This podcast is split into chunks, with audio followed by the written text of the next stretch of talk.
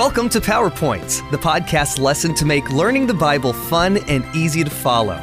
This podcast is based on the GraceLink curriculum for the Junior Sabbath School Bible Study Guide from the General Conference of Seventh day Adventists. You can read along at juniorpowerpoints.org.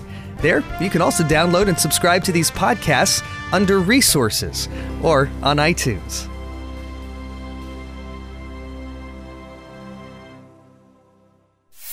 Lesson 13 Live Man Walking. Have you ever lost someone close to you? Did you still want to see that person? Did you think, talk, and even dream about that person? That's what happens when you love someone. It was still dark when a woman named Mary set out from her home. She walked carefully along the road carrying her jar of spices. At a bend in the road, she saw a figure waiting. Good morning, Joanna, she called out. Good morning, my sister, replied Joanna. Did you rest well? Not really. I can't believe he's dead, said Mary quietly. Neither can I, said Joanna, sniffing as her eyes filled with tears. How kind of Joseph to make his tomb available for Jesus. This way we can make the necessary preparations for his burial. The women continued in silence as they walked the rest of the way to the tomb where Jesus lay. The sun was just starting to brighten the landscape as they approached the tomb. Oh, look, said Mary. Someone came and rolled away the stone for us. The women entered the tomb, ready to minister to the Savior's body. When they saw the empty burial bed, with the burial clothes neatly folded at the head, they could only look at one another in disbelief. Wh- wh- where is he? Mary finally stammered.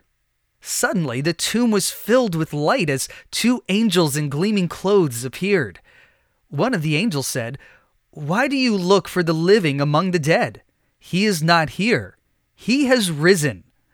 The other angel added, Remember how he told you, while he was still with you in Galilee, the Son of Man must be delivered over to the hands of sinners, be crucified, and on the third day be raised again. Luke chapter 24, verses 5 through 7. The women slowly looked at one another. Yes, they shouted together. They hugged one another and cried tears of relief and joy. We've got to tell the others, they exclaimed in unison. The women ran from the tomb and hurried into the city to tell the disciples that Jesus had risen from the dead. Meanwhile, Mary Magdalene had been the very first person to the tomb that morning.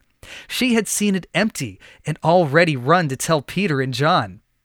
Now, Peter and John ran toward the tomb, but John ran faster and reached it first. He looked inside and saw the folded burial cloth. But Peter, needing to see for himself, bent over and stepped inside the tomb. John, who had been waiting outside, also entered the tomb. Looking around, he believed that the news was true. Jesus had risen. Other disciples joined them briefly, and then they all walked thoughtfully back to the city. Mary Magdalene turned to the tomb, quietly weeping. His body is gone, and I will never see him again, she grieved. Deciding to leave, she bent over for one last look at the tomb. She gasped. The two angels the other women had seen earlier were back. Woman, why are you crying? they asked. They have taken my Lord away, Mary sobbed, and I don't know where they have put him. Sensing the presence of someone behind her, Mary Magdalene turned around and saw a man standing there. Woman, why are you crying? he asked kindly. Who is it that you are looking for? Mary thought he was the gardener. Sir, she said, wiping her eyes, if you have carried him away, tell me where you have put him, and I will get him. Mary, called a familiar voice. Rabboni, my teacher, Mary exclaimed, bowing to his feet. Do not hold on to me, for I have not yet ascended to the Father, he said. Go instead to my brothers and tell them, I am ascending to my Father and your Father, to my God and your God. See John chapter 20, verses 11 through 17. Mary could hardly contain her joy as she ran into the city. She pounded on the door, calling to the disciples, I have seen the Lord. He is alive. He has risen, just as he said he would. See verse 18.